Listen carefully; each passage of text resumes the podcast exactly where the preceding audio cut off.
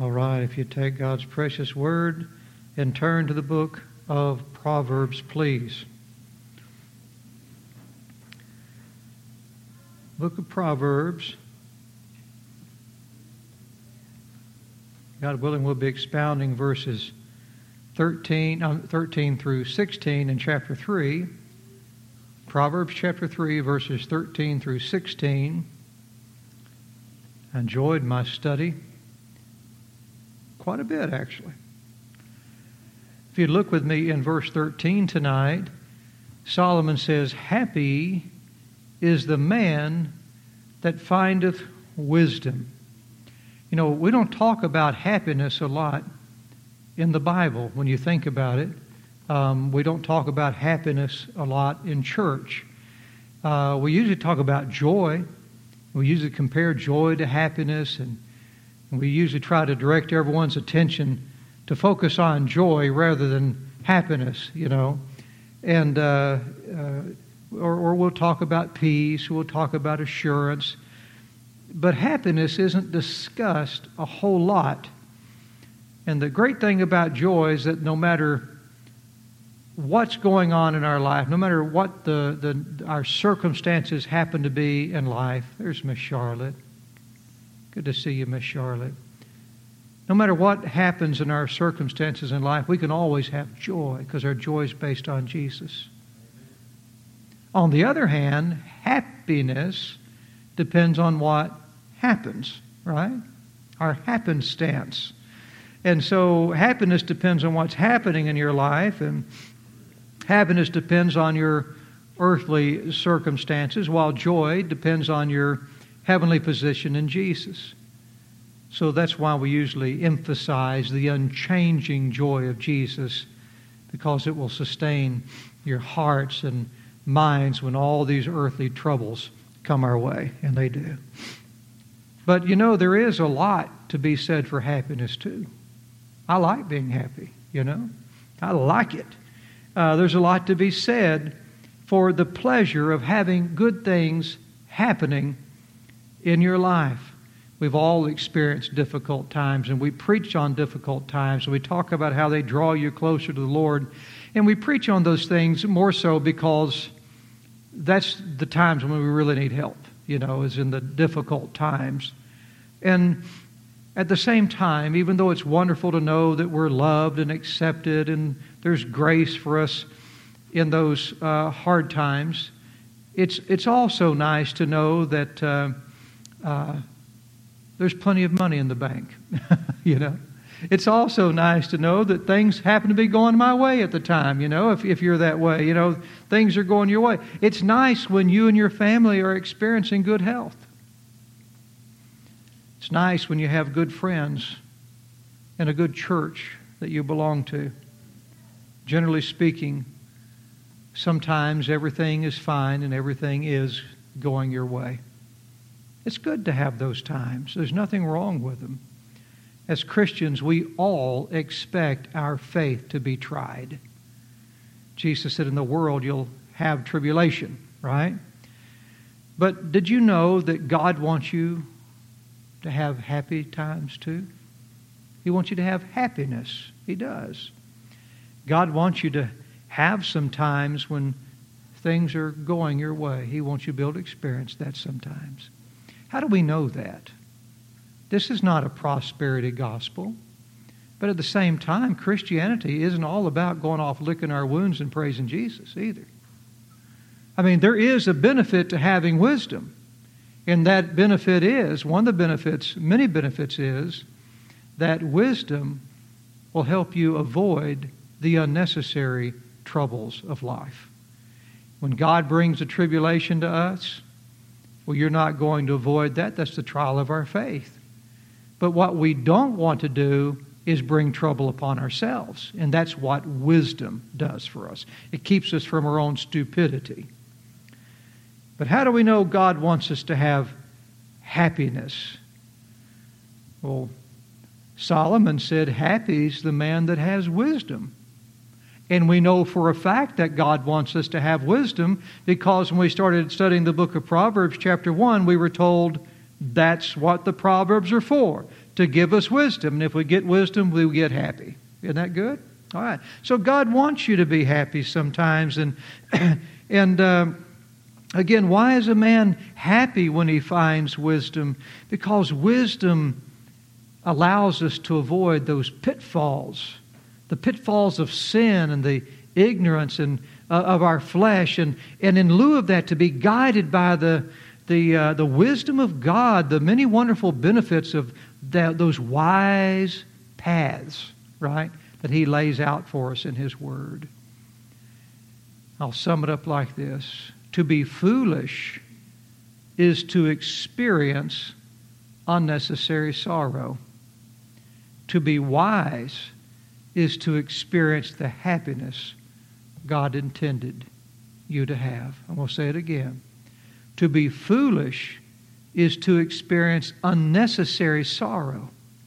To be wise is to experience the happiness God intended for you to have.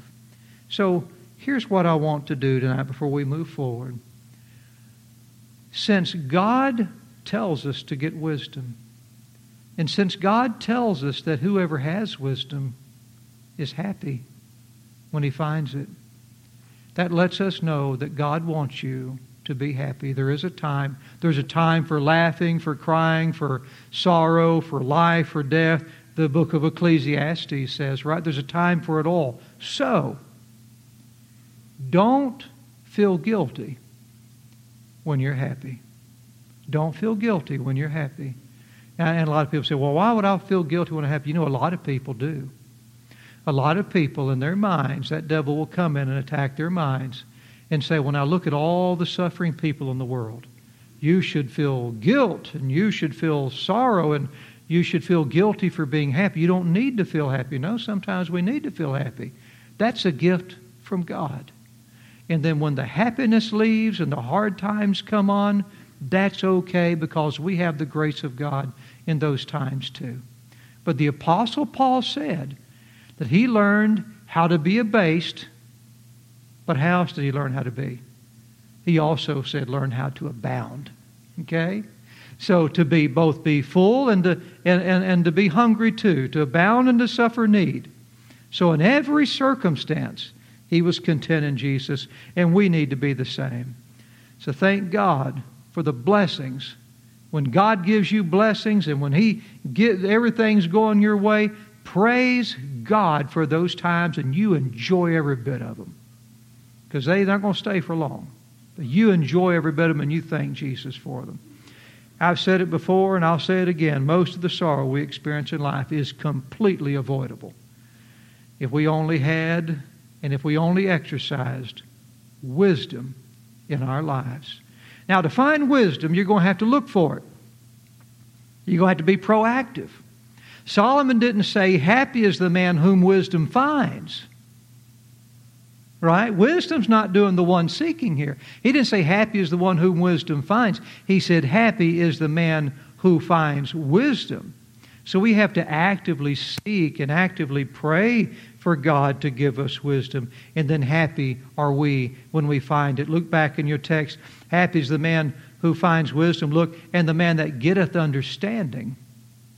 So the man who gets, that means the man who obtains understanding, he's a happy man too. Okay? Now we have to understand that wisdom and understanding, they go hand in hand. Right? A lot of times we do that even in our English language. We'll use two words uh, to really express the same thing. So, wisdom and understanding are, are, are, sort of the same thing, almost like repentance and faith, if you think of it like that. They're, they they go hand in hand, and I believe that Solomon is basically using them interchangeably here, even though, since they're two different words, they can be distinguished by definition. So, I'm going to tell you how I understand wisdom and how I understand understanding, okay? Understanding is the blessing of knowing how life works. And wisdom is the mental skill of putting that understanding to work in your life. I'll repeat it again. Understanding is the blessing of knowing how life works. And wisdom is the mental skill of being able to put that understanding to work in your life. Solomon said this wisdom and understanding is something that can be found and something that can be obtained. You can discover it and you can claim it and have it as an actual possession. Happy is the man who finds it, happy is the man who obtains it. So Solomon is treating wisdom here as an actual possession that a person can have. And not only a possession, but a very valuable possession. Okay? He says, look now, if you would, in verse 14. For the merchandise of it is better than the merchandise of silver. Now, merchandise, if you're taking notes, uh, write down the word mer- merchandise. Merchandise, and you got the spelling right there in your Bible. And, and next to the word merchandise, or if you can, right above or right below the word merchandise, letter for letter, write down the word merchant. Merchant. And you'll see that it's almost the same word M E R C H A N, right? Just like merchandise, and then the letter T. So, merchandise is the product that a merchant sells. And when the merchant sells their merchandise, the money they make by selling that merchandise is called profit, right? So when you see the word merchandise here, you need to be thinking of profit. That's the idea that needs to be coming into your mind. In fact, the Hebrew word that's translated as merchandise here, by, when you look it up in the Hebrew dictionary, it means profit. You know, if a merchant's not careful, they can lose money on the merchandise they buy and sell. They can spend a little bit too much for the merchandise and think it's worth more. Say, well, I can I can turn a profit on this. I can buy it for two hundred. I'll sell it for three hundred in my shop. Well, if you buy it for two hundred, and no one will give you any more than one fifty, you're going to lose fifty dollars. You're not going to make any profit at all. That was a poor investment that you made. But wisdom, Solomon says, is always profitable. Always profitable. It's profit, no matter how you cut it. It's profit, and it's better profit than anything else. Whatever effort, whatever price you happen to invest in your merchandise of wisdom and understanding, whatever you happen to pay for wisdom, the price you pay will always be less than the value of the wisdom you obtain. And we'll say that again. Whatever price you pay in life for wisdom, and sometimes they're tough prices. But whatever, it aren't they, Brother Doug? They sure are. Man, I tell you, I've paid a pretty penny for the, the wisdom education certificate. And the price you pay for wisdom a lot of times is a high cost. But here's the, the glory of it all. Whatever price you happen to pay for wisdom, the price you pay will always be less than the value of the wisdom you obtain. You'll always make profit on it. You'll always come out ahead. Here, Solomon is comparing wisdom to the profit made to investing in precious metals. Precious metals have always been considered a hedge against inflation. They're not doing too well right now in the times of inflation. Some of them are going down. But they've always been considered a hedge against inflation. Precious metals. He said, The profit you make from understanding is better than that of silver. Look back in your text. And the gain thereof than fine gold. Gain means income. Okay? Profit, income profit coming into you. Gold and silver, again, have always been good sources of wealth. They've always been considered a good investment. If you seek and obtain silver and gold, if you were to mine the earth and you were to find it, and then you obtain it, and then you sell it, you can make yourself a handsome profit, your merchandise. But if you seek and obtain wisdom and understanding, and the profit you make from that is going to far exceed that of silver and gold. It will bring you greater income here in this world. It'll make you richer in both physical and spiritual uh, treasures. And now Solomon is going to compare the wisdom not just to the, the merchandise of precious metals, but he, but he says, look in verse 15, she is more precious than rubies. Rubies. Precious means rare. Rare. Something that's not common.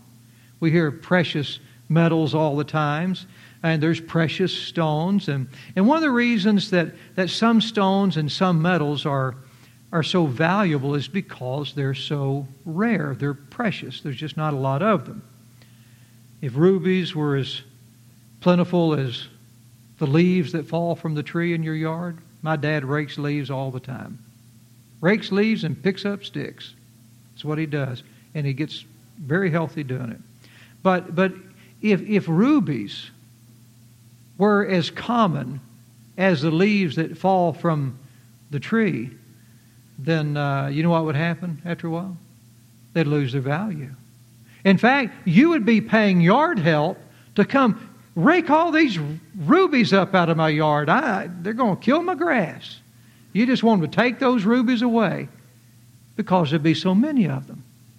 But because they're rare, if you were to happen to be mowing the lawn one day or raking leaves and you saw something reddish glimmering in the grass, you thought, what's that? Well, you would get on your hands and knees and you'd rejoice to find one. Why? It'd be the same thing you'd pay to have someone haul off. But because it's so rare, it makes it so valuable. And you know, wisdom is more rare than any ruby than any silver any gold. You know why? You can get rubies and silver and gold from all different places in the world. There's only one place you can get wisdom, and that's from God. You can only get it from God through the Lord Jesus Christ.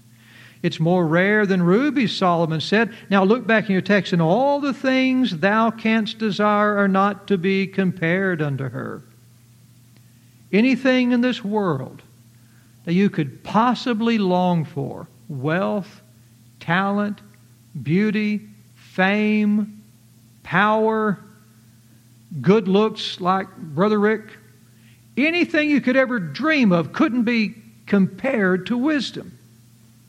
In the Hebrew, it's literally saying that nothing in this world can measure up to wisdom. Nothing is on the same level of grandness and value to that of wisdom and understanding. Can't even compare to it. That's what it's saying in the Hebrew. And here's why. And this is absolutely fantastic. Watch how Solomon is funneling the concept of wisdom down to this one idea right here. It's absolutely beautiful. He says in verse 16, length of days is in her what? not her hand, in her right hand. Length of days is in her right hand. Now, length of days is speaking of the extended life that wisdom has to offer to those who obtain it. Length of days is speaking about the duration of time that a wise person gets to enjoy. You know, I've visited a lot of sick people. I preached a lot of funerals. I, I have no power to extend 30 seconds to somebody's life, much less a day or a week or a year. I have no power to do that. You can take all the rubies you want to, pile them all together, all the silver and gold that you can, can uh, that you can accumulate. You can stuff your pockets full of silver and gold, everything you can get, and it won't buy you a single hour of time. Not a single hour of life.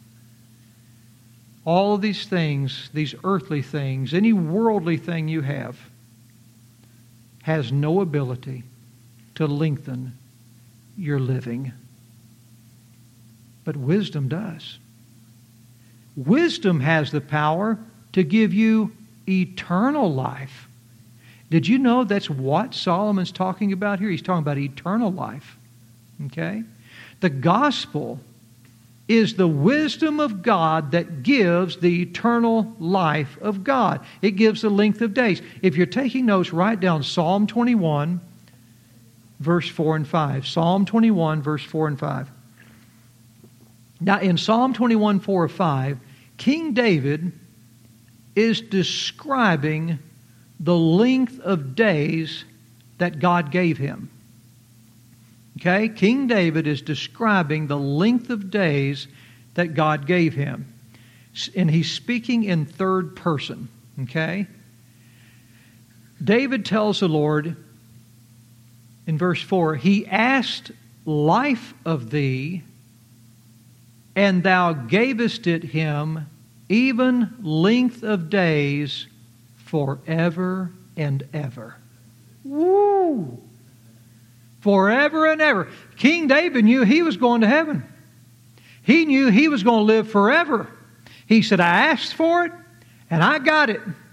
Length of days forever and ever. His glory is great in thy salvation.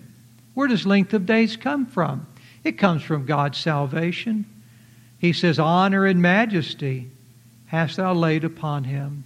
So let me read that, those verses to you again together. He says, He asked life of thee, and thou gavest it him, even length of days forever and ever. His glory is great in thy salvation. Honor and majesty hast thou laid upon him. Keep that in mind. So we see that true wisdom gives length of days that last forever. That's Scripture. We just read it. And the wisdom that has the power to give this length of days that last forever and ever is only found in Jesus Christ. Write this down in your notes or your margin, 1 Corinthians chapter 1, verse 23 and 24. The apostle Paul said, "But we preach Christ crucified." In other words, the gospel of an innocent Savior dying for man. He said, We preach Christ crucified, unto the Jews a stumbling block, unto the Greeks foolishness, but unto them which are called, both Jews and Greeks, Christ, the power of God and the wisdom of God. Jesus is the wisdom of God. Listen again to Psalm 21, 4 through 5. He asked life of thee, and thou gavest it him, even length of days forever and ever. His glory is great in thy salvation. Where does the length of days come from? Thy salvation, honor, and majesty hast thou laid upon him. Now, now, now listen. I want you to see how those two things go together length of days, and honor and majesty. Length of days were given, honor and majesty were then placed on him. Make sense? Those two things length of days, honor and wisdom. Let me do it like this length of days, honor and wisdom. See what I'm doing with my hands? Length of days, honor and wisdom. All right? Now keep that in mind here. And I want you to think back to what happened in the Garden of Eden. After Adam and Eve ate from the tree of the knowledge of good and evil, Adam, when he ate from that tree of the knowledge of good and evil, the tree of the knowledge of good and evil was still the tree of the knowledge of good and evil. On the other hand, when Adam ate from the tree of the knowledge of good and evil, the tree of life over here, it didn't go and just wilt and die, did it? We know it didn't wilt and die. In fact, we know that even after Adam ate from the tree of the knowledge of good and evil, the tree of life still had power to do what? It still had power to give eternal life. It did. We know this from Genesis chapter 3, verse 22 and 23. This is after Adam ate from the tree of the knowledge of good and evil. And the Lord God said, Behold, the man is, is become as one of us to know good and evil, and now, lest he put forth his hand and take also of the tree of life, and eat and live forever. You see, there was still the potential. After Adam ate from the tree of knowledge of good and evil, there was still the potential for him to take and eat from the tree of life and live forever. Live forever with that knowledge of good and evil. Okay? There was still that potential. And so, what did God do? Therefore, the Lord God sent him forth uh, from the Garden of Eden to till the ground from whence he was taken. So he said, ah, we can't let him eat from the tree of life and live forever after he's eaten from the tree of the knowledge of good and evil. We're going to force him out of the Garden of Eden. He said, Brother Richard, why, why, maybe, why wouldn't God just go ahead and let him eat that? Had Adam eaten from the tree of life, think about it. Had Adam eaten from the tree of life after he ate from the tree of the knowledge of good and evil, he would still be alive today. He would still be alive today, trapped in the body of his sinful flesh. Could you imagine what that would be like? Can you imagine what it would be like to be a fool with eternal life?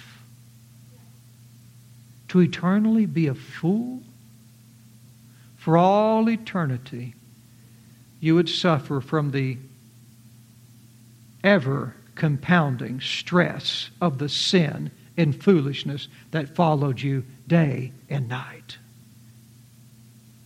Could you imagine what it would have been like for Adam and Eve to forever live in shame and hiding from God like they did that first day?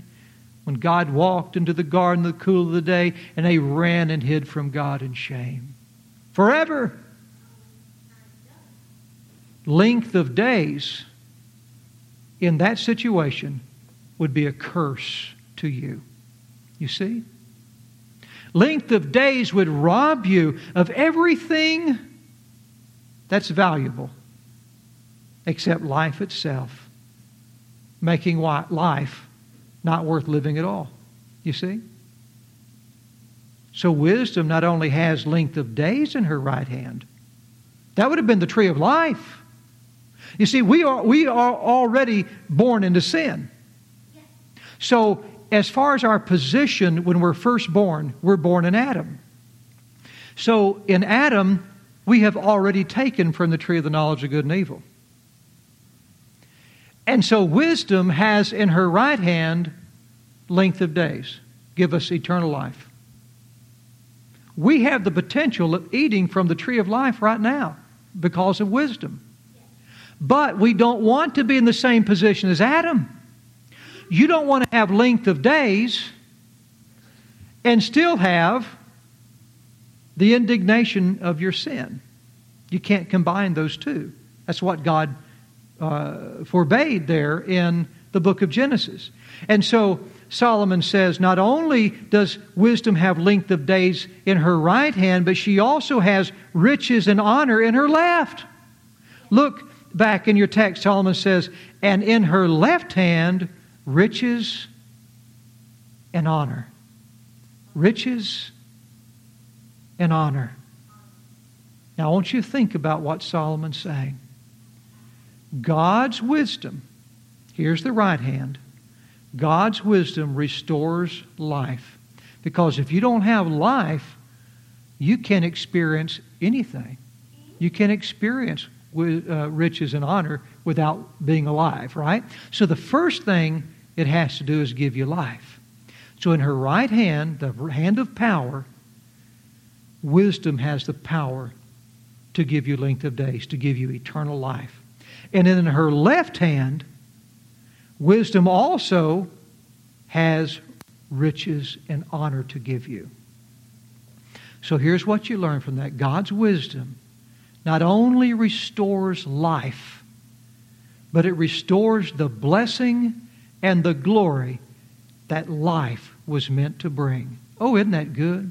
Wisdom not only restores life with her right hand, but wisdom in the gospel of Jesus Christ restores the blessing and glory that life was meant to bring. Jesus died first.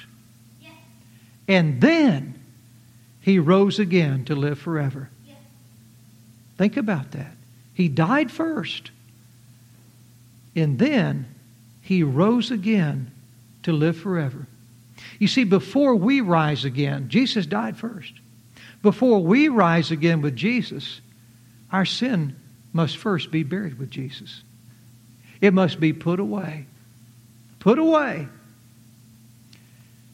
In its right hand, the cross gives us eternal life. You see? In its left hand, the cross gives us riches and honor. Or may I say, the gospel. The, the Bible says Christ crucified is the wisdom and power of God. We read that uh, when Paul wrote to the Corinthians just a, a few minutes ago. And so, through the gospel of Jesus Christ, when you receive Christ as your Savior, the wisdom of God, which is the gospel, it gives you length of days from its right hand. It gives you uh, riches and honor with its left hand. It's a two handed blessing. You get both. It not only crucifies you with Jesus, it also conforms you to his image, restoring everything sin took away. Had Adam eaten from the tree of the knowledge of good and evil, and then gone over here and eaten from the tree of life as well, he would have increasingly become more and more and more uh, uh, uh, dilapidated and, and, and his body more broken down and his mind more corrupt. And, and he would have been given length of days, but he wouldn't have been given riches and honor. It would have robbed him to the point to where his life would have been absolutely hollow, completely empty of everything that's good. That's why God didn't give Adam life from the tree in the Garden of Eden. Think about it. God didn't give uh, Adam life from a tree because he needed to give Adam life from a lamb. Does that make sense? So he rushed him out of the garden, put him away from that tree of life. Because the tree of life could only give one thing it could only give length of days. But by Jesus bearing Adam's sin, putting it away in a tomb, and then taking his righteousness. Remember what's, what David said? He said, Riches and honor you've placed upon me. Remember that when we read that in the book of Psalms just a moment ago? Go back, let's read that again. Watch now. We're about to close this up. Psalm 21, 4 through 5, he asked life of thee, and thou gavest it him, even length of days forever and ever. His glory is great in thy salvation. Honor and majesty hast thou laid upon him. Remember how uh, the, the Bible says the Lord has laid on Jesus the iniquity of us all? In the same way, God has laid that glory and honor, I believe is what it says, uh, majest, uh, honor and majesty. He's laid that honor and that majesty upon us. Our riches and the glory He's laid upon us. And so, through the cross of Jesus Christ, He gave us the length of days because Jesus lives forever. But He took away our sin, put, laid Jesus' righteousness on us, and gave us a two handed blessing, making life worth living forever. Thank God he didn't let Adam eat from that tree of life. He gave us life from the Lamb instead. And now he is our tree of life as believers. We'll close there tonight, and Lord willing, we'll take back up next Wednesday night. Heavenly Father, Lord, we thank you for your precious word. We're so grateful, Father, for the two handed blessing you give us. You think of everything, God. Sometimes we just get tunnel vision. I have no doubt, Lord, had I been in that Garden of Eden, I'd have tried to rush immediately to take from that tree before you cut it down or before you drove me out and try to live forever and say, oh, no, I don't want to die. But Lord, I thank you that you didn't just give us life, but through your Son, you made a way to restore the honor to. You made a way to restore the riches, the great blessing of him who owns the cattle on a thousand hills to restore those things to us. You, as David said, you laid majesty upon us too through Jesus, making us children of the King and joint heirs with the King of Kings. Your gospel truly is the greatest wisdom of all. I thank you for letting us find it and for letting us obtain it by grace through faith in Jesus Christ. In his name we pray and we thank you and we are happy. Amen.